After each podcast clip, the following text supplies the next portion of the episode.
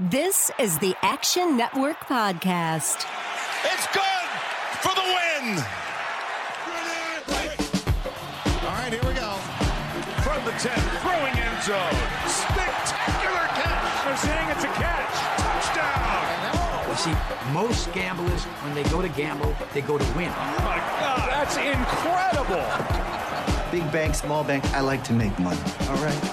That is the ultimate kibosh. You want to bet? And we are underway. Welcome to the Action Network podcast. I am your host, Chris Raybon, and this is your NFL week number six betting preview with odds courtesy of BetMGM, the official odds provider of the Action Network podcast. I am joined, as always, by my Action Network colleague and the Prime Minister of Degenerate Nation, Stuckey. Stuck, what's going on? How was your uh, week five? Uh, small winning week. It was a little stressful. I got I had the Bengals plus three, so that was a a roller coaster for about 25 minutes. I was like, I'd take the push? And then the Packers would miss, and then I'd be like, am I going to win? And then the Bengals would miss a field goal. Back and forth we go. And all meanwhile, I'm worried the entire time. Rodgers is going to say, "F it." I'm going to go down and score a touchdown now because I don't want to kick another field goal. And then we're going to lose the plus three. I had that. And then I had, you know, it could have been a really nice day if you know, since he, when the kicker actually celebrated the kick that it actually went in and uh, San Fran covered versus Arizona in a game they were the better team in, you know, outgained them, better yards per play. They were like one for five on, on one for six on fourth down, held Murray in check. We're uh, just uh, got stuffed at the one, just an unlucky game. So a couple games that I could have had bounces on, but they'll they'll even out. It was a small profitable weekend, and uh, like I always say, who cares? We are on to the next.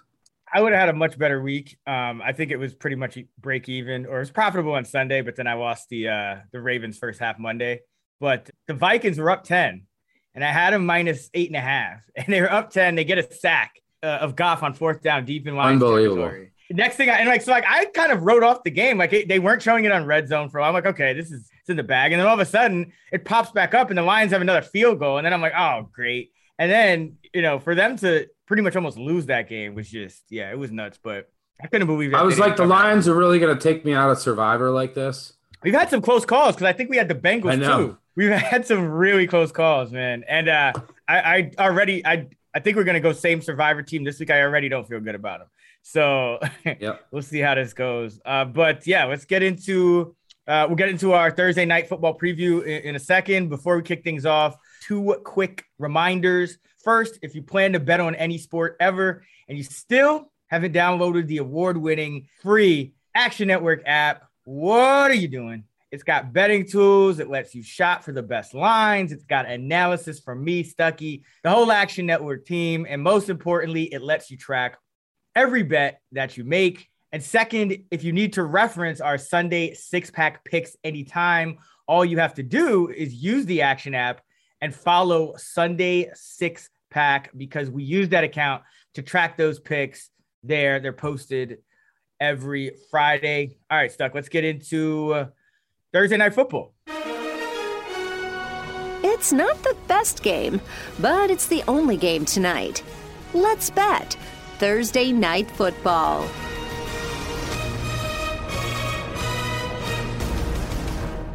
All right. So we have the Tampa Bay Bucks going on a road to visit the Philadelphia Eagles. Bucks minus seven as road favorites with a total of 52 and a half. I got my Randall Cunningham 1992 Eagles throwback on. What do you think of the game? Uh, seven point Tampa Bay spread, total 52 and a half. So yeah, I, I, I like the Eagles here. If you can get a seven or better, I'd make this right around five. And I think that there's some things working in the Eagles' favor here. I mean, number one, the Bucks injuries. You know, Godwin got announced in today. He's fine. Brady's thumb's a little banged up. I assume he's fine. But Gronk's out. That hurts in the red zone. Like that's just that's those third downs in the to him and you know, and they have another good tight end, but Gronk and Brady have such a good repertoire down near the five and the ten um, that it just might hurt them on a you know it stall a drive or two. Their starting center, who's excellent, Ryan Jensen, he's questionable. That's really important because the Eagles can get a lot of pressure up the middle if he can't go. And then you know their entire secondary is just decimated by injuries. You have Davis and Murphy Bunting still in IR. Winfield was ruled out today. So, you know, when you look at this Bucks team, what's happening is it's really shocking. They are they're blitzing at the highest rate in the NFL, and they're only getting pressure on 20, they're like 25th in pressure rate, and they're 23rd EPA per play and 24th in success rate overall on defense, 25th when teams drop back, number one when teams run. So what is happening with the Bucks? Well, number one, they have some injuries in the secondary, but teams have figured out a script with when they're playing Tampa. And the reason that they're not getting pressure is it's just, hey, short passes. You saw it with Dallas in week one. This is how we're going to move the ball on you. We're not going to let you get pressure. Um, and then we're going to, you know, it helps that you have a, a banged up secondary. So that's a good thing. And that's, you know, why they're not getting getting home to quarterbacks because there's just quarterbacks are getting rid of the ball so quick. That's a good thing for the Eagles because they don't run the ball.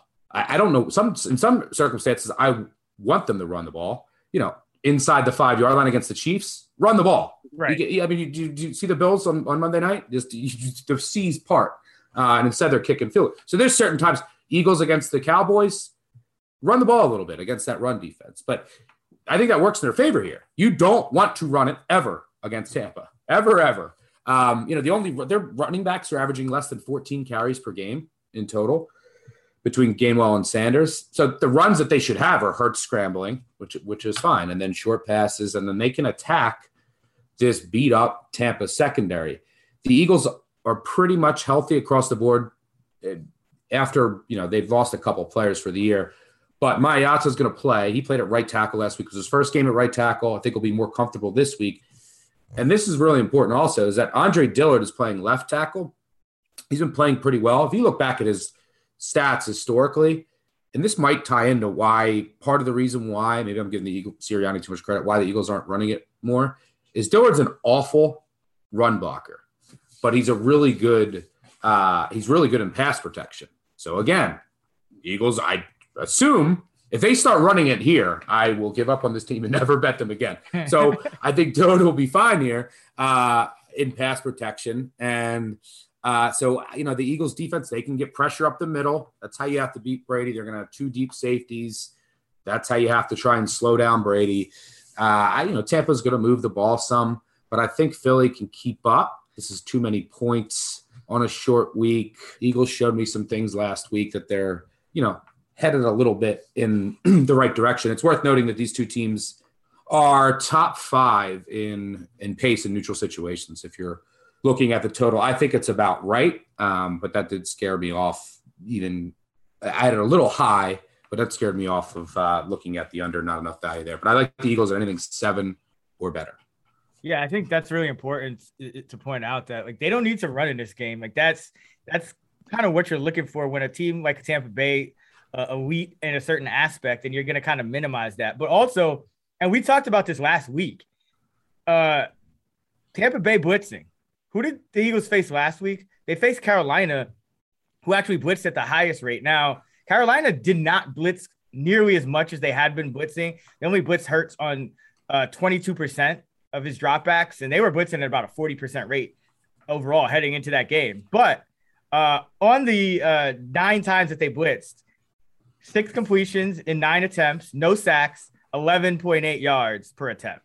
So Jalen Hurts continues to have success against the blitz. This season alone, he's averaging 9.2 yards per attempt, four touchdowns, no picks, uh, and a passer rating of 113.4 uh, when blitzed. So he is really killing, uh, you know, killing teams when they blitz. And so now Tampa Bay, I mean, you're kind of in between a rock and a hard place. Their run defense is going to kind of be minimized, which is what they really do well. Uh, if they bring pressure ex- with extra rushers, then Hurts is going to beat them, especially with their secondary so banged up.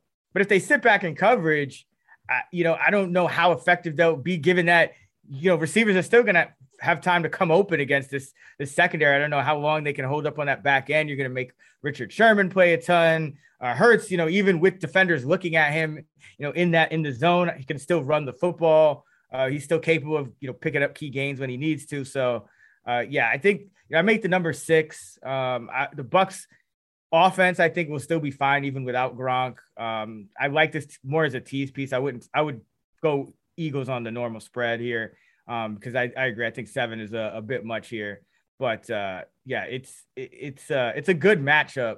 Another good matchup for the Eagles offense against the Bucks defense. Now maybe the Bucks don't blitz as much. That's what Carolina did, but I Carolina at this point probably has you know more going for its defense than this banged up Bucks uh, back end. So uh, Yep. yeah, Oh, and I didn't even mention Lavonte David is out. right, Um, yeah. one of the best linebackers in the NFL. So this is probably, I mean, the more I think about it, it's probably an over game. I mean, you know, you combine the pace with the fact that Tampa Bay's missing some key guys. Now, maybe you just see some some Thursday night weirdness. You know, sometimes you know, teams just come out flat on Thursday night on, on offense. You know, we saw Brady. Was it? I think that was a Thursday night game when Brady forgot what down it was a couple years uh, last year against the Yeah. Bears. So we see these things, but if I had to lean, I would lean over. Uh, lean Eagles um, and uh, Tampa Bay. If you want to tease it, it's you know it's still the line is still seven at BetMGM, uh, so you'd get a, a one point win. Uh, kind of if it, I see the game actually playing out very similarly to the last time Tampa Bay played an NFC East opponent on Thursday against the Cowboys when the Cowboys were able to kind of move it up and down the field. Um, the Cowboys did get some turnovers. Maybe I don't. We'll see if the Eagles can do that, but uh, I do think Tampa Bay will be lucky to escape with like a, a small victory here. So. Um, yeah, that's that's Tampa's defense was also much healthier for that game. right. Yeah, exactly. No, I I, I think that I mean looking back on it now, you know, we didn't know that in week one, but I I think Dallas probably has a better defense than Philadelphia. Um, which you know, coming into week one, we didn't think that, but you know, Philadelphia, I mean, they've been solid. They're 11th in DVOA. Um, you know, they've been struggling against the run, so maybe Tampa Bay keeps it on the ground. That keeps the number down. But Which again, I think would be a good thing for them Yeah. if they're making Tampa run, which I think they're going to try to do. yeah, I think Tampa. Yeah, short week. I can see Tampa running. Stephen Corey a little banged up too. Yep. All right, uh, that's gonna do it for our Thursday night football preview. Let's give people what they want, and that is the Sunday six pack presented by our friends at Athletic Brewing Company. Thirsty for action? Let's crack open the Sunday six pack. All right, Stuck, good week for you. Uh, you pulled to within one, 1918 me. Uh, I believe you hit, got like four of the six total points last week. I only got one. Keep it moving. We're still doing pretty well in the year. Yeah, we'll get to a money line parlay too, which we hit again. For Oh, the yeah, third time yeah. in five weeks. Yeah, can't complain about that. No, it's it's been a good year overall for the pod. Yeah, we've been Uh, crushing. just trying to give you uh, the reasoning behind the picks. Obviously, you guys are gonna make the final decision, but uh, yeah, I feel like we've been doing doing pretty good. Let's keep it up. I'll tweet out an update, by the way, when I tweet out the pod. But yeah, but going into last week, we had 40 plays total Okay. going into last weekend, and we were 27 and 13, 68% on all 40 plays. And that's not including two on money on underdog parlays. So I'll update that after this week. But yeah, we're killing it, and let's keep killing it. So, God. For my first pick of the Week Six Sunday six pack, I am going with the Pittsburgh Steelers minus four and a half at BetMGM at home against the Seattle Seahawks. And this is not a spot I thought I'd be taking as as early as last week, but looking at what's going on with the, the Seahawks here and, and Russell Wilson going down and Geno Smith having to step in, uh, I think Pittsburgh can actually get some separation in this spot. Uh, and the big reason why, obviously, everyone's going to probably tweet out and talk to me about the Pittsburgh offense, which still needs work. But uh, Pittsburgh's defense, they're number five in pressure rate. Geno Smith last week, he looked good, right? Like everyone saw at prime time, oh, Geno, touchdown drive. Geno Smith under pressure in that game, two of eight, 12 yards, and a pick. So the real issue is that the Ram, it was late in the game. The Rams are kind of playing back, you know, on, on, on, a lot of key plays. But when he was under pressure, he did absolutely nothing. Now, Geno Smith hasn't really played much in a while, but I went back to his last full season as a starter uh, with the Jets. Under pressure, 38.5% completions, a 52.8 passer rating. So, and this is this is his numbers throughout his career under pressure. That's why he's not a, a starting quarterback in this league. Uh, so you're in Pittsburgh in a hostile environment. I know they got the long week, but it- it's still Geno Smith pressure, hostile environment. And then you look on the other side, and there were some encouraging things I saw from Pittsburgh in that game against Denver. Now, um, obviously the defense still had to steal it with the with the interception at the end, but Pittsburgh did get a pretty big lead in that game. And now they face Seattle's defense, which is ranked 25th in DVOA. And remember, that's schedule adjusted. This is the easiest defense Pittsburgh has faced all year. So while Pittsburgh's offense is, there's obviously some concerns there. We, ha- we also have to put into context. They face four top 13 defenses by DVOA Buffalo, number one, Cincinnati, number seven, Denver, number 10, uh, and Vegas, number 13. So Vegas been a surprisingly good defense this year. You know, Crosby getting a lot of pressure. Um, and then Green Bay was 20th. That was the one, you know, below average unit they faced. And that was still five spots better than the Seattle defense. So that's number one. They, they faced a tough schedule. Two, Pittsburgh did something interesting last week in their run game. They switched to exclusively a man blocking scheme. They didn't run any zone, any outside zone, anything. They all man, all man blocking for every single run play last week. Uh, and they actually put up 135 rushing yards. Uh, they averaged 4.2 an attempt. But the big thing, they averaged 1.7 yards before contact.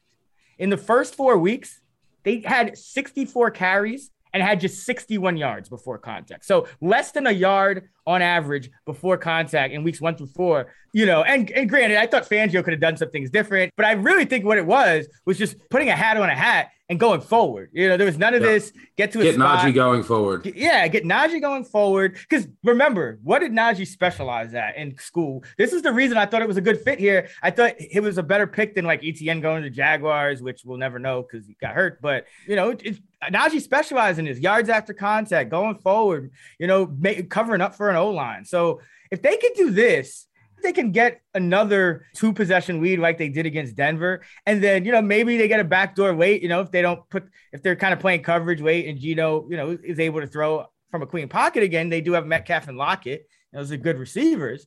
But really, the issue here is you're in a hostile environment for Geno, and he's just been completely terrible versus pressure. And Pittsburgh's offense trending up uh, and may not be as poor as we initially thought. Like there's still concerns, but um, this is going to be the easiest defense they face. So I'm going to buy on this Pittsburgh team now because I could see myself still fading them a lot down the stretch. They're going to have issues, uh, especially if they can't stay healthy. But uh, I like them in this spot, minus four and a half against Seattle. I'd, I'd take this up to five and a half. I expect Pittsburgh to win uh, by a, by a possession or more.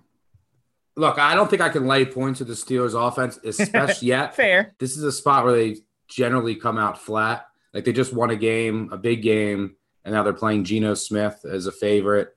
So Steelers fans are probably a little nervous here about this game. Like they can see Geno Smith beating them. But I agree. I think it's if you're going to bet this, it's Steelers or nothing. I mean, the Seahawks. I think this line should be closer to six.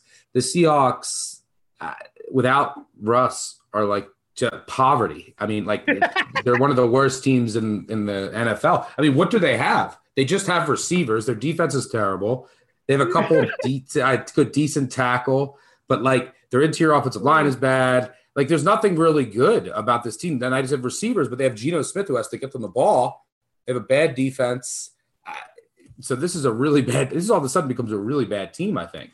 Um, yeah, yeah. This is a team that I, I only thought was average, and now you lose the one guy that can cover games for them, win games for them, elevate them, and, and on a week to week basis. You lose him. I mean, it's a guy who you know you could argue is in the MVP conversation every single year. So uh, I don't disagree. I think it's either Pittsburgh or nothing.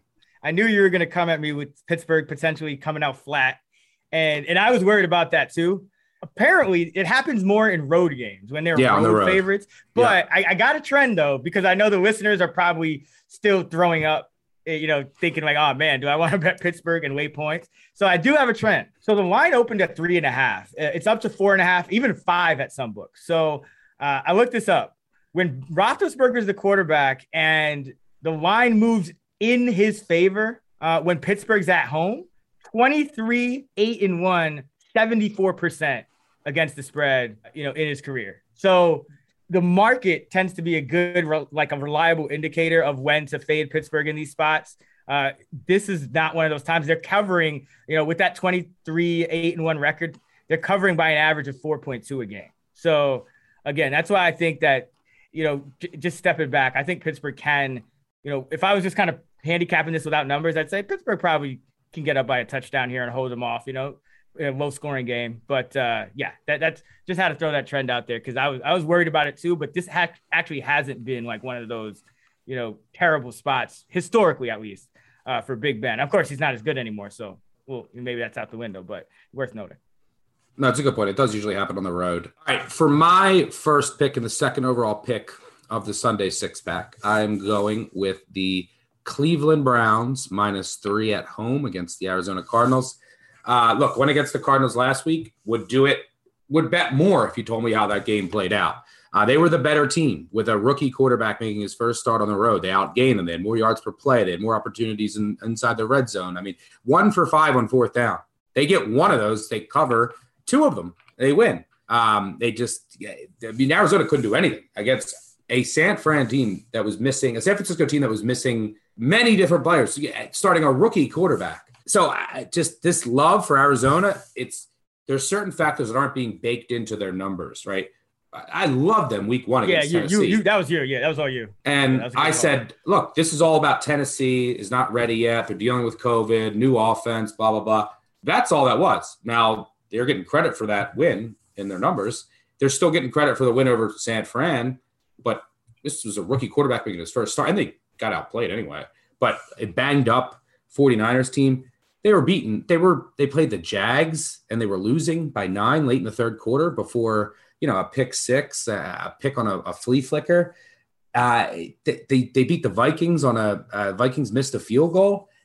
They had one really impressive win over the Rams. That's it, and this is carrying them just so far in everyone's eyes. And because they're undefeated, they remind me a lot of the Steelers of last year. Um, that they're just they're stealing these wins, and everyone thinks they're a lot better than they really are.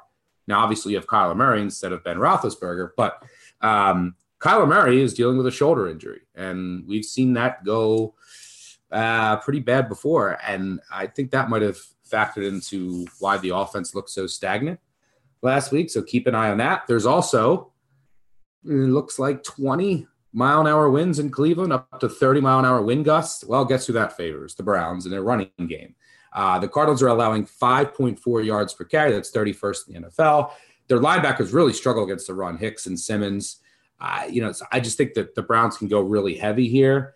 And you know, there's a chance Landry comes back. I, I doubt it, but I think they can just dominate the line of scrimmage here and run all over this Cardinals team. No Chandler Jones for the Cardinals as well. And, you know, if Baker Mayfield does have to throw it, that's huge because you look at him again this year. Is as drastic of splits as any quarterback in the NFL went under pressure versus not. So if he does have to throw, every, you know, he's going to have to throw every once in a while. That's big that Chandler Jones is not playing. You know, the Browns could easily be the five and zero team here, and the and the Cardinals could be three and two, and this line would be where it was in the preseason, around five and a half. Uh, the Browns lost last week to the Chargers, and again, they could have won if not for a botched PI call, and the and the Chargers going fifty of fifty on fourth down, and then they lost to the Chiefs on a botched punt play. Um, so, you know, I just think that you're getting some value here with the Browns in a good situation, especially when you consider that there's going to be 20, maybe 30 mile an hour wind gusts here. Kyler Murray could be banged up. Joe Woods also does an excellent job of taking away opposing number one receivers. Hopkins, Maxx Williams, their tight end is now out. I I think the Cardinals also have some third down regression coming on both sides. Arizona's defense is 31st in success rate on early downs, which is more predictive. Uh, the Browns, by the way, their defense number one. And on third downs, the Browns are 20, the Cardinals are fourth. So this Cardinals defense has been overperforming on third down. Uh, but ultimately, I just think that their interior defensive line and their linebackers are just not going to be able to hold up here. This reminds me a lot of the Seahawks game last year. Arizona at home picked that picked off a 5 0 Seattle team. There's also a big coaching edge here. So give me Stefanski. Everyone's talking about Brandon Staley going for it on fourth down. If you look at the charts and see who's gone for it when they should have, Brandon Staley's in the middle of the pack. Stefanski is way up ahead of everybody. So give me Stefanski here too. So I think that there's a lot working in the Browns' favor here. It's worth noting Greedy Williams, Denzel Ward, Newsome, their three corners were all questionable, all practice today. Uh, JOK is fine. Uh, looks like Wills is a go. I think Shredders, from people I talked to, is going to play. You know, Garrett is banged up, but they people expect him to play. So Cleveland is a little nicked up, but it's not as bad as it could have been based on the reports today. So give me the Browns minus three. You could find up two and a half juiced up to like if you find like a minus one twenty, I would prefer that. But uh, I think the Browns get this done here on the back of their defense uh, in a windy environment and their running game, which is the best in the NFL. So you essentially think the Browns are going to probably win by like a touchdown plus because like there's there might not be as many kicks in this game either. Like that's why it's because Yep. like minus three. I know you don't usually take the minus threes, uh, especially on the show because of the you know the zero points. Well, I took a I took a two. Yeah, I took a two and a half, but I think that yeah, I mean the field goals are less likely in this game, especially with two more aggressive coaches on fourth downs. And against this run defense, I expect the Browns to be going for it a lot on fourth and short, trying to get touchdowns. So yeah, I think that this is uh, a reality check for the Cardinals in Cleveland. It's just a bad. It's a it's a bad matchup, and then the wind just makes it a nightmare. And then if Kyler Murray's shoulder is really hurt, they have no shot. Yeah, this is one because I'm I was kind of you know very tempted to already bet this one, and it already moved to three, so that's kind of why I was like a little more hesitant because I didn't get the two and a half. But when I, when I saw Chandler Jones and the center Rodney Hudson for the Cardinals going to be out, uh, in addition Yep. to the Murray injury, I mean that always sets off a red alert for me when you have the center and the top pass rusher. Now it didn't work out last week with the Lions, but we all saw that game. The Vikings were up ten and should have covered that, or at least pushed if you got the ten uh, and they just collapsed. Uh, the Browns, you know, Nick Chubb, Kareem Hunt, if they're in that spot, they're not likely to do it. So you just see these things usually play out that way more often than not. So yeah, I, I'm I'm probably gonna go Browns here, but uh, yeah, I was just curious about that. The, the number wasn't sure if I should still take it. All right, for my second pick and the third overall pick of the Week Six Sunday six pack, we're gonna get ugly. We're gonna get ugly and go with the Chicago Bears plus four and a half home dog to the mighty Green Bay Packers, which I happen to think are in fact not so mighty. Looking at the Packers, this is the only team in the league that's four and one with a negative point differential. They still haven't quite recovered from that blowout loss to the Saints in week one. But remember, point differential is more predictive than you know win-loss record. This is the point in the season where I think people still overreact to these kind of things, especially when you have a reputation. Uh, the Packers have this reputation because of Aaron Rodgers, because they made the playoffs. You know, the Bears have a totally different reputation. But like just looking back on it, um, in week six, you have underdogs uh, plus three or more against a favorite with a winning against the spread record, who also made the playoffs the last year. The underdogs are 36, 12, and 3 against the spread, 75% since 2003, uh, according to our Action Labs data. But really, what I'm looking at here is the way Chicago's kind of changed the way they played, too. I think Chicago could just muck up this game. And even if Green Bay wins, I think it's by three, maybe it's by four. Uh, so I love the hook at the four and a half. Green Bay's 20th in defensive DVOA, but they're 29th against the rush. Chicago in the last two weeks, 76 runs, just 41 passes. They're going 65% run. Uh, they're running, you know, two thirds of the time on early downs. So, and, and they're max protecting. And so Green Bay's doing, you know, they don't have no Jaire Alexander. So Justin Fields here, you can move around a little bit. He hasn't been running, but I think he's to, I think, you know, Mooney and Robinson against this secondary uh, in a max protect scheme, supported by a running game with, you know, Williams, Khalil Herbert looked really good last week. Um, you know, 18 carries for 75 yards. I just think Chicago can muck up this game, keep it close. On the year, Green Bay is 26th in early down success rate on offense. That's two spots worse than the Bears. That's counting the all the Andy Dalton starts. That's counting the Justin Fields, you know, nightmare, you know, first start against Cleveland. The Bears have still been more successful on average on early downs than the Green Bay Packers. Now, the Packers did play some tough defenses, but that just kind of shows you that this Packers team is vulnerable. It's really only Davante Adams. And guess what? The Bears, they haven't they haven't been allowing much to opposing number one receivers, just 50.9 schedule adjusted uh, yards per game to opposing number one receivers. That's second fewest in the league for Chicago. They have one So- good corner. That's what helps. Right, They have one good corner right. in Johnson. And, but the, the issue is that, and they're going to move Davante Adams around. But you know, Chicago leads the league in sacks. Their pressure rate hasn't been as great as you think, considering they're leading the lead in sacks. But this is going to be a game in Chicago, physical game. I think the Bears playing physical, the Packers not doing good on early downs. Rodgers without you, and you talked about it last week. I think without Valdes-Scantling, it really does change that offense a little because Aaron Rodgers could keep defenses honest.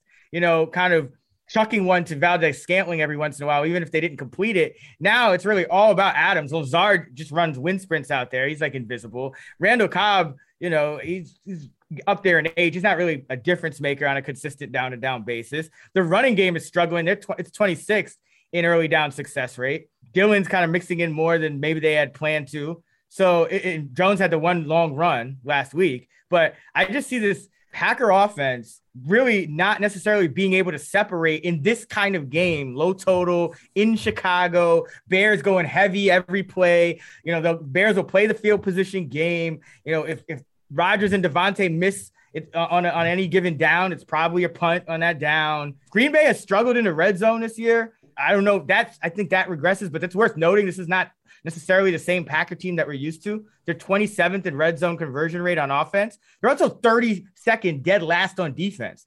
I don't know if this is the spot where the Packers red zone offense regresses. Uh, they're in Chicago. You're going to have to rely on a field goal kicker who's had some struggles last week. Was better than Green Bay in red zone offense, even though they've struggled for most of the year on offense. So uh, there's just a lot of things lining up to where this game it could be a lot closer than people think. And I was, I'm, I'm not going to go with them, but I was very tempted to go also go with them as my money line dog because I just see them mucking this game up, playing it real heavy, low scoring game, uh, keeping it real close, if not pulling off the upset. So Chicago plus four and a half at home against Green Bay. Yeah, I think I might join you here. The I think the Bears will be able to get pressure, which is key. I mean, Rodgers when kept clean this year, 10 touchdowns, one pick, 81% adjusted completion percentage, 122.6 rating third in the NFL. Under pressure, 14 of 38, 47% adjusted completion percentage, zero touchdowns, two picks, 31. His rating is 31. That's uh, dead last out of every any quarterback with at least 30 dropbacks under pressure. Um, yeah, and you're right. This Packers offense doesn't. There was some regression coming for this Packers offense. If you last year, all the touchdowns they were scoring in the red zone, so you're kind of seeing that. Last year, they were number one in the red zone at 76.8% touchdown percentage. This year, down to 55%.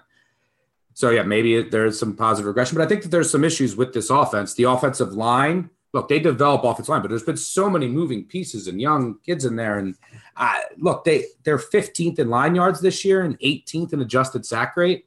Last year, they were fifth and sixth in those two categories. The Packers offense last year, number one in EPA per play. This year, it's 12th. Why? I mean, they miss MVS. The offensive line isn't as good. Robert Tonyan isn't as effective, so to keep him in to help p- protect.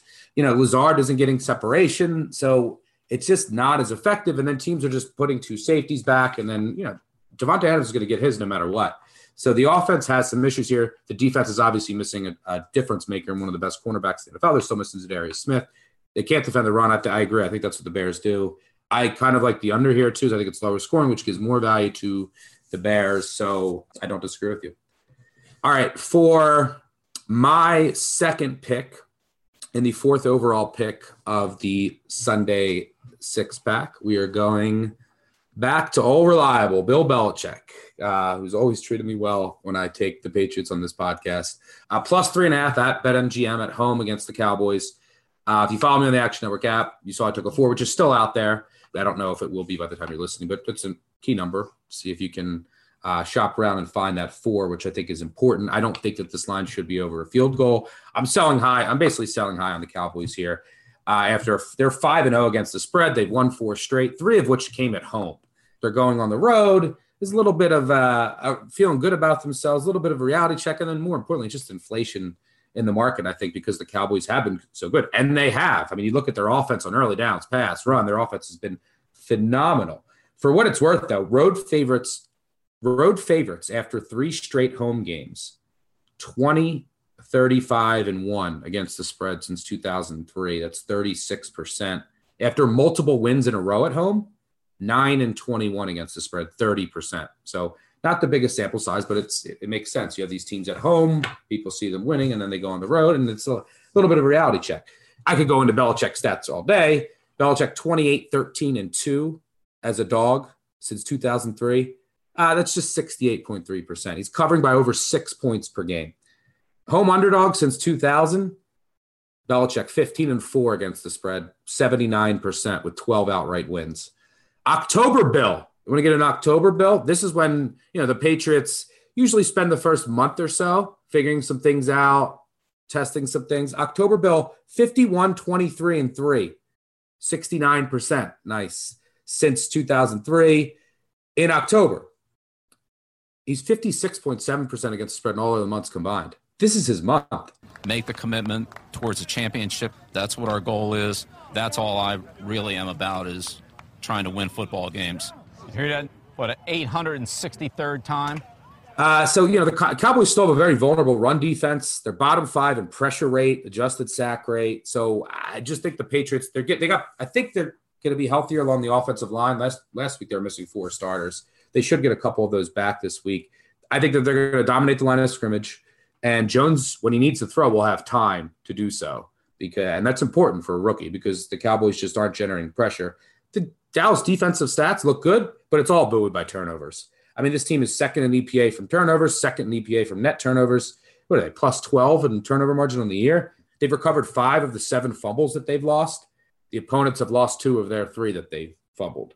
Opponents are averaging over 20 more penalty yards and two more penalties per game. I mean, just there is so much regression coming to this Dallas defense.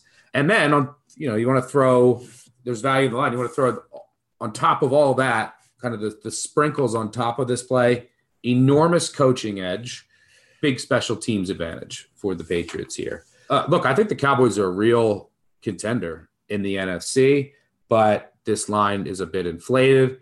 I think the Patriots can control the clock here, control the line of scrimmage, and there's just going to be some regression coming for this Cowboys defense that is just living on turnovers. Um, and that's just not going to continue. So give me the Patriots as a home underdog, just like I did against uh, Tampa a couple weeks ago. I would not go to three, try to find that four.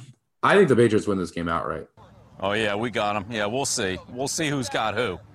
Yeah, it reminds me of a spot. I it seems I guess it was longer ago than I thought because they only play each other once every what four years. But there was a Cowboys game against the Jets with Dak where they went on the road and uh, you know I was on the Jets. Yeah, so that, how how is that? That wasn't a that was only like two years ago. Then how are they playing the NFC East again? I'm confused. Yeah, that was yeah. 2019. Yeah, Jets won uh, 20, 24 22. So well, it's because it... it's because there's 17 games. Oh yeah, I'm like yeah. For a sec, this made I was like, how are they? Okay, it's just this game. Yeah, that's what it is. It's just like that's the Pittsburgh, Pittsburgh, uh, yeah, Seattle, Seattle. That yeah, that's the extra okay. team. You know, this wasn't one that was like on my radar, but like you've made a very convincing point here. It's just you know Dallas coming off the three straight home games. You know, I thought they they may have come down to earth last week, but the Giants lost the, their entire yeah. starting offense. Yeah, but you yeah, literally had the entire backup Giants offense, offense on the field in the second half. Nuts. Listen, Trevon Diggs continues to to stand out, but at some point he's not going to get an interception in a game. Like he's not going to end the year with 17 interceptions. You know, Houston almost beat the Patriots last week, so I think a lot of people are going to kind of stay away just based on that. Yeah, this is what I might have to get on. Um, I really hadn't considered it, even though I do have the line uh, projected a little bit lower than the market. So, you know, I, I would have went, weaned Patriots regardless. But yeah, the more I think about it, this is a good spot to to uh to sell Dallas. All right, for my third pick and the fifth overall pick of the Week Six Sunday six pack, I am going with the Minnesota Vikings minus one in Carolina. And listen, Minnesota's been a roller coaster all year long. Uh, they let me down last week. I feel like I bet on them most weeks in this podcast. Uh, just after that, after losing to Cincinnati, I feel like they've just kind of been a little bit underrated. But uh, this, I think, I still think this team is a little better than it's getting credit for. This one comes down to me though, just on simple looking at the quarterback matchup. You know who they're facing. Both of these teams are going to get pressure. The difference is Kirk Cousins going to get the ball out.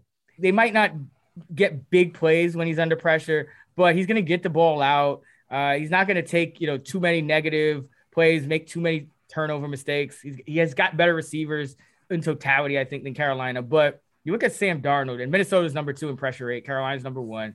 Sam Darnold's rating this season drops from 97.5 to 59.6 under pressure. On 77 pressure dropbacks for Darnold this year, one touchdown, four picks, 13 sacks. In this game, they might even take more sacks, you know, a higher percentage of sacks than that because what's the narrative going to be for Darnold? You know, coming off a game where he took uh, two games where he's thrown five picks combined in those two games. It's going to be eat the ball. You know, a sack is better than a pick. If McCaffrey's back, it's going to be dump it off to McCaffrey.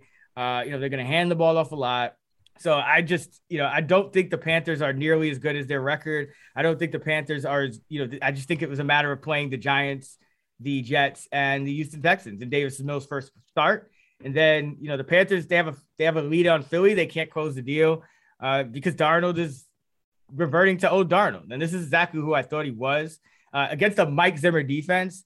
Uh, as a only having to cover by a point, I'll take it. You know, I take it up to two. I think Vikings win this game.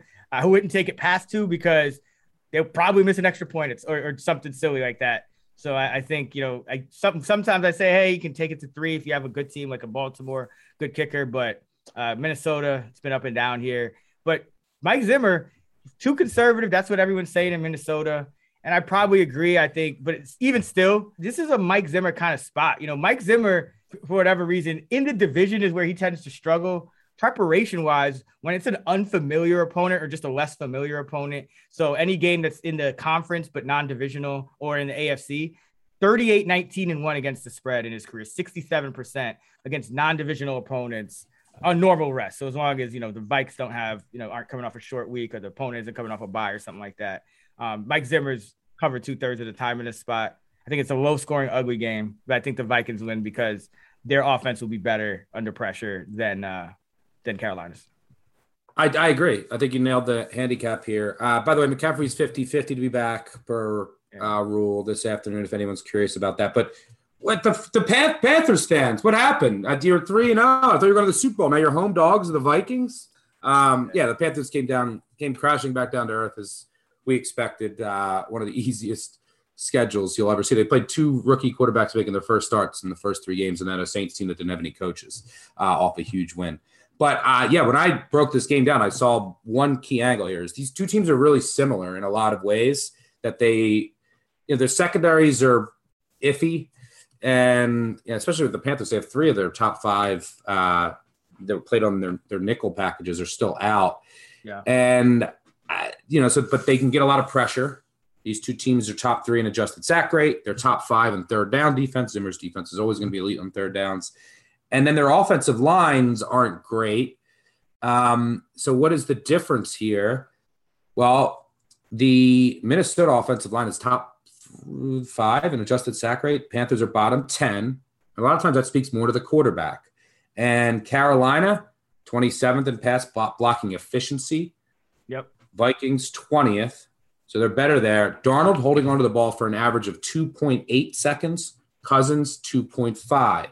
So Cousins is going to be, you know, number one, he's better than he's playing at a, very high level now, and he's just better overall than Darnold. And I agree, he has better overall receivers.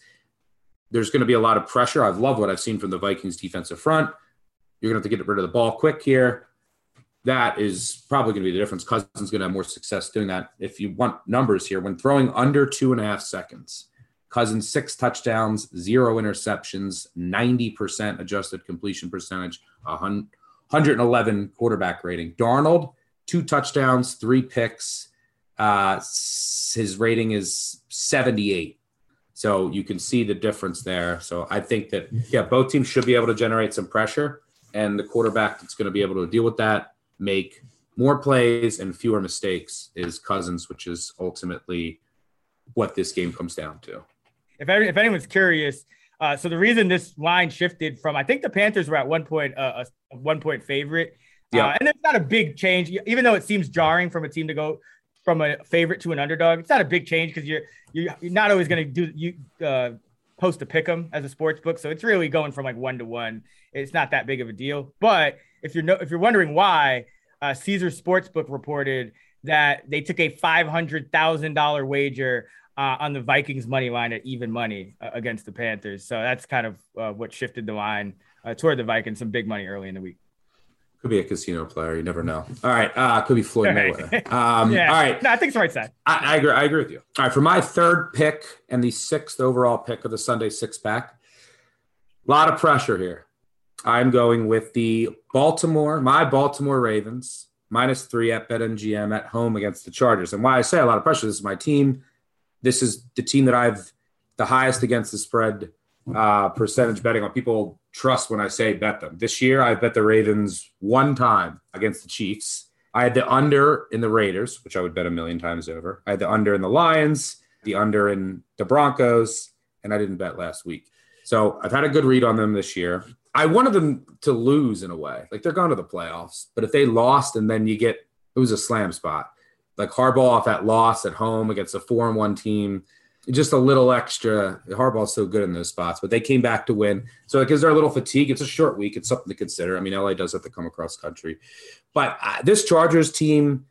I, first of all, I have to just give Justin Herbert is incredible every sense, but this offense is has re- major regression coming. I mean, it, it is insane what they're doing on third and fourth downs. Uh, the Chargers' third down offense, the third downs that they're converting, like these third and eights, third and nines, third and tens, uh, they're 0.485 EPA per play on third down, success rate 56.5%. The Ravens on third down, by the way, negative 0.56 EPA per play. That's dead last on third downs. Success rate 33.3% on third downs, dead last. Well, you say, okay, is the Chargers offense a lot better than the Ravens? Well, if we look at early downs, the Ravens offense, if we remove garbage time, number two in the NFL in EPA per play, number three in success rate. What are the Chargers? 23rd and 20th. So, I mean, this is a, a Chargers offense that is living on converting all of these third downs. And Justin Herbert's incredible, but they cannot maintain this level of success on third downs. And I didn't even get to the fourth down success. Chargers on fourth down this year, if you remove the one fake punt where they tried to fake punt on fourth and 15, um, which was bizarre, they're eight for eight on third down, on fourth down. Eight for eight on fourth down. Hmm. With a bunch of there's like been PIs, there's been holdings. The average yards to go, 6.2 eight for eight. Their opponents are three for eight, average yards to go 3.75. So, I mean, it's just every fourth down is going their way. Their third downs are going their way. Um, so, look, another thing to keep in mind here Ravens special teams. This is an like enormous special teams advantage, as big as you will find in the NFL. I the ball. The, if you go by DVOA, the Chargers are 29th, Ravens are second, but my ratings for special teams, I spent a lot doing that. I have Ravens one uh, by far and Chargers 32nd by far. The Chargers are using a kicker who couldn't make field goals in college in Vizcaino. I don't know how he got on the roster. I have no idea how he's on the roster. Kickoff, kickoff, bruh. yeah, but they get a get a kick, get a field goal kicker too. It's, it's insane. He was a 60% kicker in college. He couldn't even make extra points in college. It's crazy. And another thing here is look, the Ravens have been killing teams throwing the ball on early downs, killing teams. And everyone is just trying to stop the run at all costs. And, and Lamar Jackson is just shredding. I mean, just incredible how he's playing so far this year, throwing the ball. He's just so much improved. And imagine if, you know, Hollywood Brown didn't have like four touchdown drops in one game. But this is a game where the Ravens run offense gets going, I think. The Chargers kind of invite you to run, they try to take away that deep pass. That's why I don't like the over here. You think, all right, I think that both of these teams are going to score a lot. I think the Ravens are actually going to sustain drives finally running it. And then there's going to be regression on this Chargers offense. So, you know, the Chargers are 31st DVOA against the run, 31st in line yards, 31st in 10 plus yard runs allowed. They're allowing 5.6 yards per rush. That's dead last in the NFL. They're 29th in covering tight ends. Like, this is all the things you're going to see this, I think, this vintage Ravens offense outside of Joey Bosa, look at this Chargers roster. It's very underwhelming in terms of their defensive linemen and their linebackers. Kenneth Murray's also on IR. Um, and another important piece here is DeShon Elliott should return for the Ravens. He's not an all pro safety, he's not a pro bowler, but he makes a big difference because the drop off is from him to Brandon Stephens, who I like in the future, but this is a kid who had a start last week and he was lost out there. And Wink Martindale's defense is one of the most complicated in the NFL from a secondary perspective.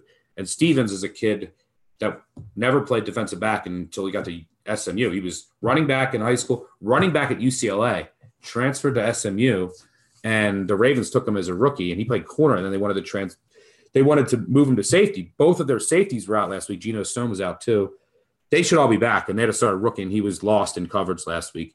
That'll help against the Chargers. Um, you have Marlon Humphrey on one of the Chargers' excellent receivers. The other one is a concern, but I think that there's some regression coming for this Chargers offense. They're getting a little bit too much love in the market. Um, I think the Ravens should be able to control the clock. I think that they should be able to get enough stops. And I think that's just this regression is coming for the Chargers offense. And don't sleep on the special teams here. It's a massive, massive factor in this game. Look for the two and a half. I yeah. this didn't come through on the app yet, but there's a good chance Tucker wins this on a field goal. It's going to be close. I don't think the Ravens are blowing out the Chargers.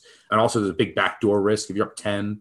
Ravens secondary is not as good as it's been, and it's still trying to figure itself out. So if I can't find the two and a half, I'm probably going to buy it to two and a half. I might throw it in a money line parlay with something, but I'm waiting on that two and a half and seeing how cheap I can get it. There's a ton of Chargers love in the market, so that's why I'm holding out. I think that it could come. I'm I'm seeing on our app and some other places it's like 92% of the bets are on the Chargers. Um, so take them three here, but wait to see if you can get under three. I would love pressure's on. Go Ravens. Now we only have data from going back to 2015 in terms of public betting data, but over that span, when the Ravens are getting 40% or less of the spread tickets, Harbaugh 21, 14, and 1, 60% against the spread, covering by an average of 5.2 points per game. So uh, it's been it's been a profitable spot to look for the Ravens here when when the public's on the other side. So uh, like that one as well. Um, but yeah, definitely want the two and a half here because I got a lot. I do have a lot of respect for Herbert and his Charger team. They just never seem out of out of a game. All right, so that was our Week Six Sunday six pack presented by Athletic Brewing Company. To recap, Stuck is going with Cleveland minus three against the Cardinals, the Patriots plus three and a half, hosting the Cowboys, and the Ravens minus three, hosting the darling LA Chargers. I am going with the Pittsburgh Steelers minus four and a half at home against Geno Smith in Seattle. The Chicago Bears plus four and a half at home against the Pack, and the Vikings minus one on the road against the Carolina Panthers. That concludes our Week 6 Sunday six pack presented by Athletic Brewing Company, whose innovative process allows them to brew great tasting craft beer without the alcohol. From IPAs to stouts to golden ales and more, they offer a full selection of craft brews starting at only 50 calories. With two custom breweries in Connecticut and California, they have created a lineup of styles loaded with accolades, including the 2020 World Beer Award gold medal for their flagship IPA, Run Wild. With full flavor, low calories, and no chance of a hangover, Athletics Brews lets you enjoy the refreshing taste of beer anytime and anywhere. Place an order today at athleticbrewing.com and get free shipping when you order two or more six packs. And you can enjoy 10% off your order with promo code ACTION10. That's A C T I O N 1 0. Cheers. All right, stuck. You know what time it is? It's time for the coach's pep talk. You know, we're dedicating it to. Yeah. Like, we should just rename the segment the Urban Meyer pep talk because it's going to Urban, as Stuck said. Uh, it's coming to you via a clip from the 1976 film Network, dedicated to Urban Meyer. I don't have to tell you things are bad. Everybody knows things are bad. There's nobody anywhere who seems to know what to do, and there's no end to it. It's like everything everywhere is going crazy, and all we say is, just leave us alone. Well, I'm not going to leave you alone. I want you to get mad. You've got to say, I'm a human being. God damn it. My life has value. I want you to get up now and go to the window, open it, and stick your head out and yell, I'm as mad as hell, and I'm not going to take this anymore. That's stuck. Urban is one and four against the spread. He is 0 and 5 straight up. Like, oh, like over under. How many against the spread wins do the Jags end up with this year? I'll set the line at six and a half. Under. You're coming around. You're coming around. I'm proud of you. I'm proud of you. I think they'll finish six and ten. Eleven. Oh yeah, I forgot the yeah, seventeen. Yeah. That's a pretty good line. Yeah, it'll come down to like the last week on who they're playing and if they care or not. Oh, yeah, I'd go under two. Uh, obviously, you know, against the spread record in just of a team is absent of anything else. Not going to be super predictive, but I mean, the more I see out of Urban Meyer, I mean, if it wasn't for Jon Gruden, we'd still be talking about Urban Meyer. So you got you got a crazy assist there. But uh, I digress. Let's get into our favorite total of the week.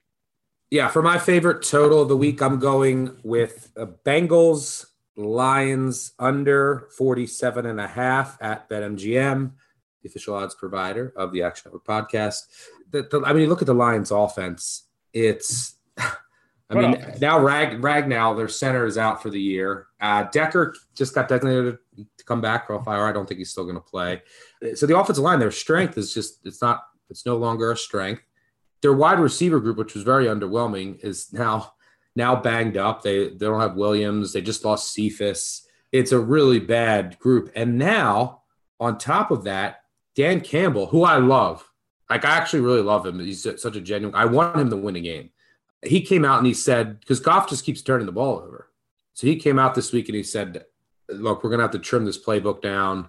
We're gonna have to simplify it for Goff and make everything easier to limit these mistakes." Well, that screams that Detroit's going to come out here and just run the ball all day, which is not a good idea against Cincy, who's uh, D is fourth in line yards, they're fourth in stuff rate, they're fourth at EPA against the run, they're fifth in rush success rate. So it's uh, just a, a, nightmare scenario. Cincinnati D is actually playing pretty well. These are also two very slow teams. Uh, Bengals, I think, are the slowest team in the NFL in neutral situations. They go so slow. Detroit's obviously doesn't play fast unless they're, you know they're down by a lot.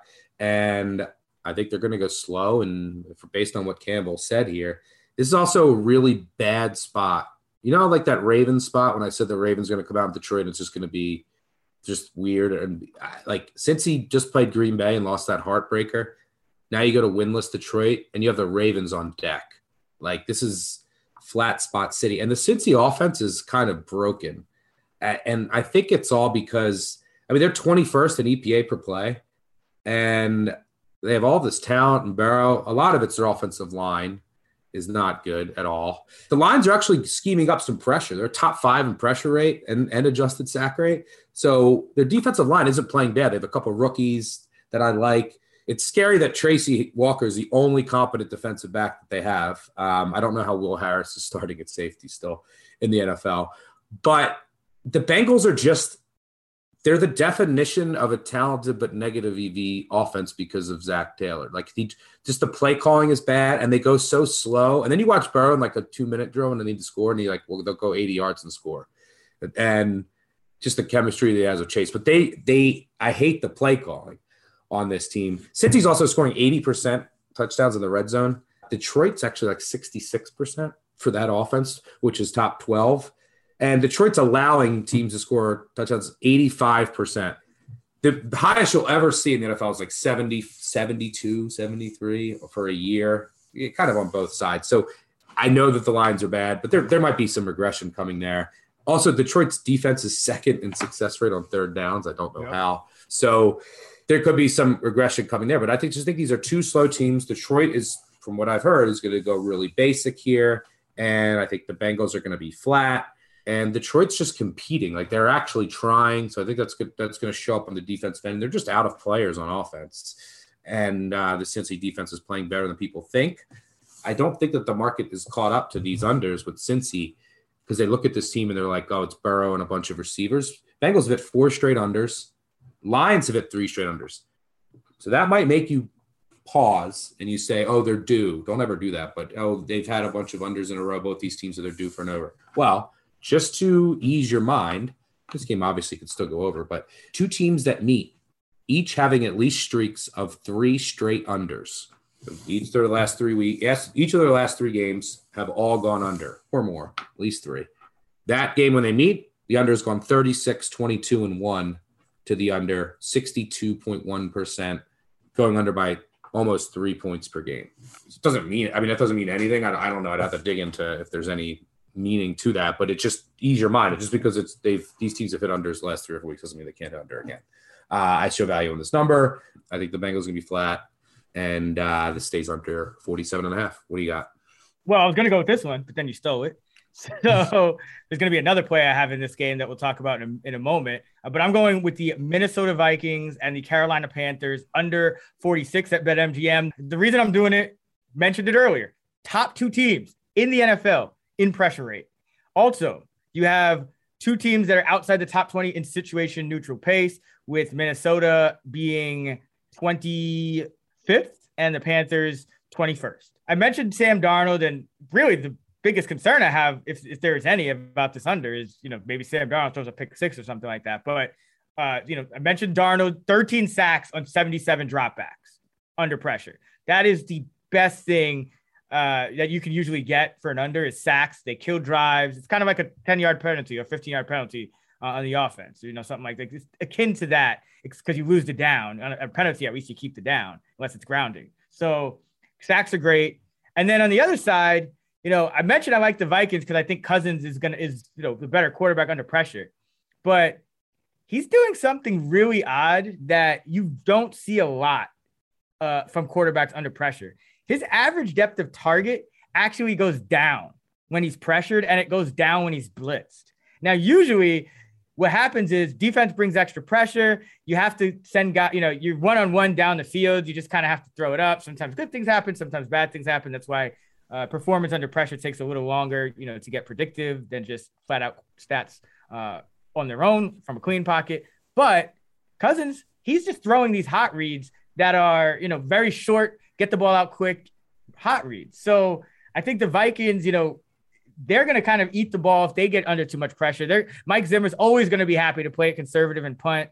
Um, you know, we saw them play a little too conservative last week, but this is this is this kind of game where you know both of these teams just getting a lot of pressure. You might this is one of those like corner TV games where you might have red zone on, and this it could be like 40 minutes go by and we don't get an update from this game just because of how these teams are are getting pressure. So Mike Zimmer, again, these and one of the reasons that they do so well in these non-divisional games because usually teams have low scoring, you know, like uh, you know, games in their division. Mike Zimmer just in the in the NFC period, 51-36 to the under. Um, usually gets his defense to play well. The trend I was talking about, and both the the Cincinnati game because they're also a very slow-paced team, them in Detroit. Um, when the total opens at 47 or 47 and a half, because remember, the public's betting over. So 47, 47 and a half, where, where the book doesn't just go to the flat out 48 or, or something higher, and it goes down or stays the same. So it goes down up to four and a half points. If it goes any past four and down more than that, you're just losing the value. But if it just goes down up to four and a half, opens at 47 or 47 and a half, 70, 26 and one is the under 73%. Wow. Since 2003, it's a tell. It's just one of those. It's just one of those market tells where the books are saying this is probably a 45 that we know public is going to bet the under. We're kind of getting in, you know, in some dead zones as far as key numbers. It's just one of those spots where you want to generally look uh, to bet the under. So that's why you know both of these games opened at 47 and a half that we that we've quoted. So that's why I'm going with them. Uh, and the third under I like is that Bears and Packers one, but uh, it's already down to 45. And because I like the Bears to win, you know, maybe they get a. am uh, hoping they get like a you know scoring defense or something. I think it's a little, just a little less margin for error. So, uh, like the under 46 Panthers Vikings. The Action Network podcast is proudly presented by BetMGM. And to celebrate the 2021 NFL season, BetMGM is offering a great sign up offer for our listeners a $1,000 risk free first bet. You just open an account at BetMGM and make your first deposit. Then make your first bet. If that bet wins, the money is yours. And if your bet doesn't win, BetMGM will refund you in free bets up to $1,000. It's that simple. To get started, just click on the link in this episode description. BetMGM has been a great podcast partner, and they've got all the best features for NFL betting, like live betting and daily odds boosts. Plus, BetMGM is compatible with our BetSync technology, so when you place a wager at BetMGM, that bet can automatically be tracked in your Action app. So open an account today and make your first bet risk-free up to $1,000. Just click on the link in this episode description to get started. Must be 21 or older and physically located in Michigan, New Jersey, Colorado, Indiana, West Virginia, Iowa, Virginia, Tennessee, Nevada, or Pennsylvania. Please gamble responsibly. Gambling problem? Call 1 800 522 4700 in Colorado and Nevada, 1 800 Gambler in New Jersey, Pennsylvania, and West Virginia, 1 800 9 with it in Indiana, 1 800 270 7117 in Michigan, 1 800 889 9789 in Tennessee, 1 800 bets off in Iowa, or 1 888 532 3500 in Virginia. BetSync not available in Nevada. Thanks so much for listening. Let's get back to the show. Now, let's get into our favorite teaser of week number six. Oh, yeah. Six point teasers. don't want me to. Don't tease me. Don't tease me. Try to please me. All right. For those who are unfamiliar with teasers, it's when you combine two or more bets, you get a certain allotment of points against the spread on each bet. Usually it's a six point teaser, which means you get six extra points, whether you're betting favorites or underdog stuck. Where are you going with your teasers for week six? Yeah, it's an awful teaser week. Um, not many fit the mold and qualify for what I'm looking for. The one teaser that I would play that I'm looking at that I'll give out here is uh, one piece would be the Colts. Now at BetMGM, it's nine and a half. You want to try and find it and see if that comes down to an eight and a half because you really want to be able to tease that below three or to three if you can get like tie. This might be a chance if you can get like a seven point teaser at minus 130. This is one of the times that it would be worth it because you can get below that field goal. It's a bad spot for the Colts. You know, they came off that Monday night heartbreaking loss in a short week, but I still think that they'll win this game. Um, and you're crossing a lot of key numbers here. The Texans are the worst rushing team in the NFL by far. Colts top three run defense. So the question becomes, can Davis Mills take advantage of a beat up Colts secondary to win this game on the road? The Colts aren't getting any pressure, but I doubt it. Um, Winston looked a little better last week. I could see this game being closer than people think, but I'll take the Colts teasing them down. And the only other one that I could see, uh, the Raiders uh, teasing them up from three and a half up to nine and a half. I think this is close to a field goal spread. The uncertainty with what's going on with Gruden, like how does the locker room react? What does the play calling look like? Is there chaos this week? That probably keep would. I just don't know how to predict all that for this week. And the Raiders always play up and down to their every opponent they play up and down to.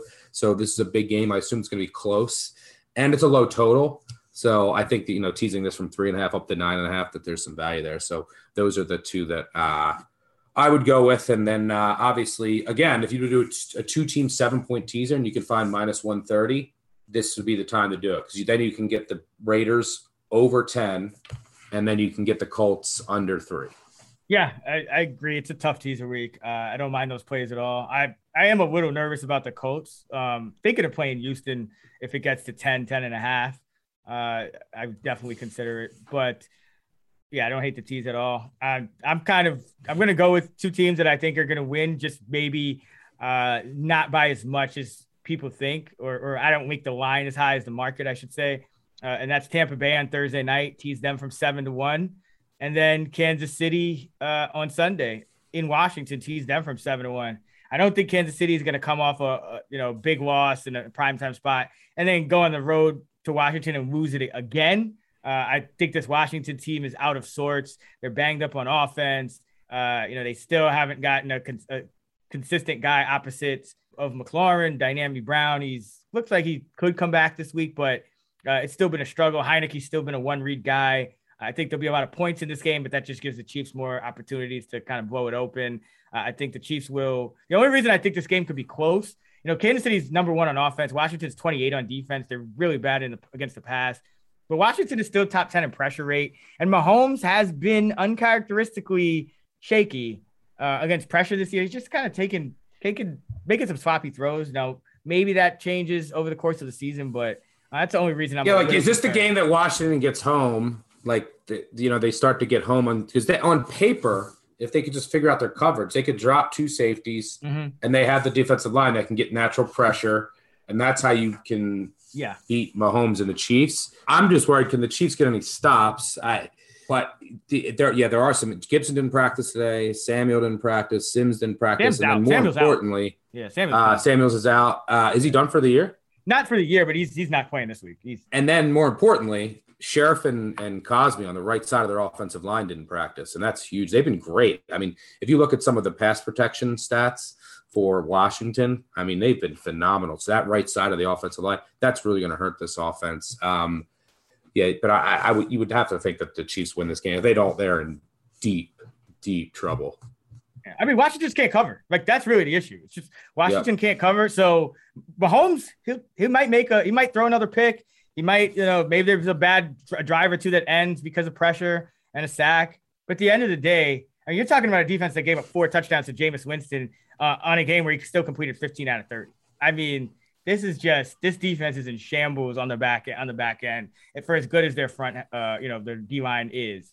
Uh, so yeah, just teasing them down again. Like you said, don't love the teaser week, but expect Tampa to, to win in Philly, just not not by a ton. I think Philly gi- gives them a run, and same thing in Washington. I think Kansas City holds on, but I think Washington gives them a run for it.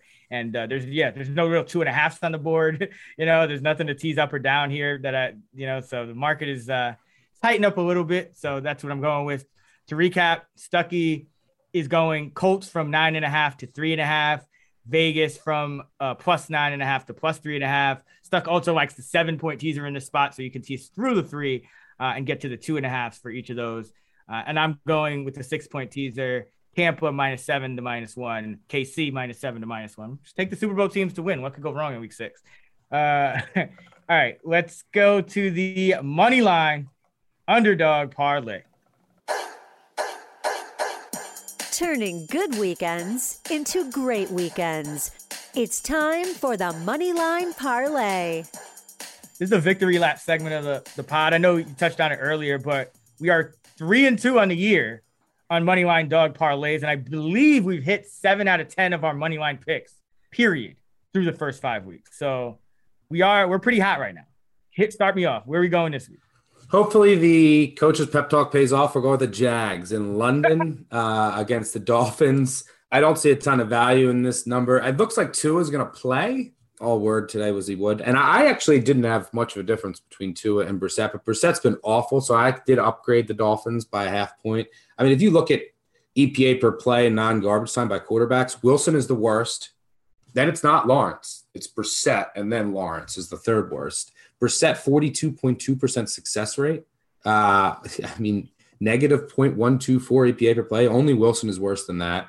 So he's been really bad. Dolphins are dead last uh, in success rate on offense, excluding garbage time. Uh, the Jags defense is terrible. Look, we know this. They're 32nd adjusted sack rate. They're 32nd in pass defense. But you know, Parker uh, didn't play. You know, you have Stills. I can can this Miami offense really take advantage? This passing offense? I don't know. I mean, Parker didn't practice today. You know, you have your deep threat Fullers on IR. Whether it's Tua or Brissett, like, can they really take advantage of this Jags pass defense? I'm sure they're going to get some plays, but uh, you know, this isn't a great Miami offense. And then when I look at this game, I say, who's the best unit in this game? It, it might be the Jags running game. And yeah, you know, they've they they're second in DVOA, they're first in EPA per rush, second in rush success rate. They're averaging 5.3 yards per carry. Only the Browns are averaging more. And you know, Brandon Linder is now on IR, their center, which is a little concerned. But um, you can run on this Miami team. Miami linebackers are just so bad against the run. They're 32nd and 10 plus yard runs. You know, they, I do worry a little bit about the the Dolphins are going to blitz a lot here. So you got to worry about what's Lawrence going to look like there. Although Xavier Hodgett didn't practice today, so we don't know if he's going to play. But I just think this is a good chance for the Jags against the Dolphins team that's headed in the wrong direction. This is the Jags' eighth game in London. They've played seven years in a row leading up to last year when there wasn't a London game. I don't know if that helps here. It's a different staff, a different quarterback, but there's some players on the roster that have a lot of experience going to London. Maybe that helps a little bit. I don't know. Maybe that's a reach, but I think that there's a shot and a couple things working in the Jags' favor here to potentially get their first win and maybe only win of the year. They lost 20 straight. I can't believe you're, straight. you're roping me into this pick, man, because it's a money line parlay. So it's like I'm taking the Jaguars too. This is, this is not. I'm not happy with this, but I do. I honestly, I'm I'm not even gonna push back that hard because I totally agree that the Jags run offense has been excellent. And, you know, they finally figured out that, hey, you should probably give the ball to James Robinson. Yeah. He's, I, cause I was saying this even in fantasy. I'm like, James Robinson is really good, guys. Like, it's gonna, it, it would be like odd if they just completely disregarded him, even if Etienne was healthy. But Jacksonville is now number one in the entire NFL in early down rush success rate. Now, usually the run game does not factor into the outcome a, a whole lot, but as you allude to, everything else kind of cancels out, right? Like both teams pass offenses, eh.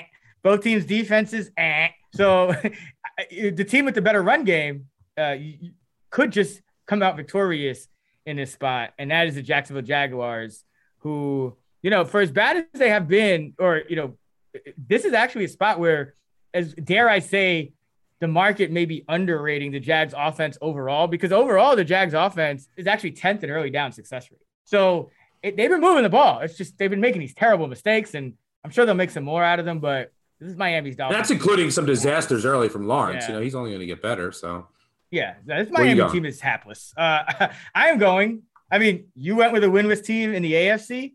I'll go with the winless team in the NFC. Detroit plus 150. do it for Campbell. against Cincinnati. You're doing it for Campbell. You don't let your ti- your your your macho tight end, former tight end, just tear up on the sideline because you keep blowing these games. But from an actual numbers perspective, there's a couple things I like uh, about this one. Number one, uh, as you mentioned, Detroit's getting some pressure.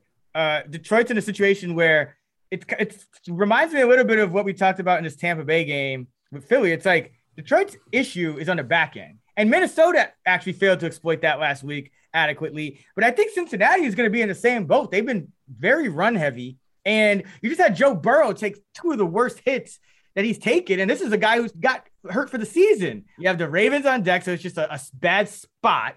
And then, oh, by the way, this is still Zachary Taylor, one Zachary Taylor on the road. Zac Taylor on the road Awful. is two and 14 straight up uh, as coach of the Cincinnati Bengals. The Bengals have been road favorites in his tenure one time. They were playing Miami in that, that year that they were both kind of racing for that number one draft I think spot. they were both like one in fifteen, or they were both like one in thirteen or something. Miami won the game. so, like you said, just a flat spot come out for Cincinnati. Uh, you know, Burrow hasn't been great against the Lions. You know, they play a lot of they'll play cover two with Aaron Glenn, two safeties deep, zone cover. Burrow actually hasn't been great against that. Uh, he's below average if you look at his EPA per play and, and whatnot. So, I, I, I yeah, I worry about the Bengals in this spot, and I'm just kind of buying low on a team that's you know we're, t- we're talking money lines here. The Lions have zero wins. Their Pythagorean win total is 1.5. So they're they've been bad, but they're more like a one to two win team, not a winless team. So this is a spot where uh, I think, listen, it sounds it's it's see it. disgusting, but I I pretty much rather take the Lions here uh, on the money line. It's one of those spots where I'd rather take them on the money line than take them on the spread. Lions plus 150. Stuck, you're going with the Jags plus 140. That is a five to one payout, which means you bet $100. You win 600, you bet a thousand, you win 6,000.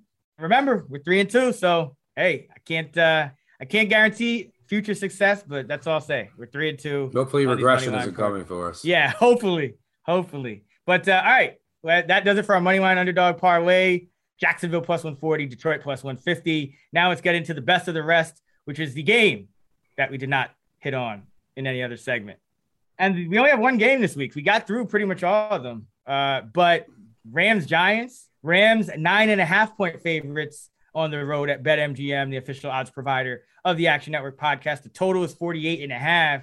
I would feel better about the Giants like catching the Rams in kind of like a little bit of a eh, spot going across the country. But I mean, the Giants are just so banged up, and they've also been terrible at home. You know, Like usually, you expect teams like this, you know, in these spots, maybe uh, they'll be good at home. But Daniel Jones just four and eleven against the spread at home. So I, I don't know. I, I, don't nothing I really want to do with this game. I mean, the under maybe. Uh, this team's played a 17 to nine game early last season, in which the Giants just kind of just kind of hung in there. Uh, didn't allow the Rams offense to go off. I don't know. What do you think of this one? No clue. I mean, this should be a quick segment. I don't know who's playing for the Giants. I mean, I don't think Barkley's going to play. I don't think Golladay's going to play. Daniel Jones, the concussion, is going to be last second decision. I mean, it's just a mess. So I would see a little tiny bit of value in the Giants if I knew for sure that Jones was coming back and some of these other players. Uh, this is something you have to wait on towards the end of the week. I probably won't touch it. All right, that was the best of the rest. Uh, let's close it out with the Survivor Pool Pick of the Week.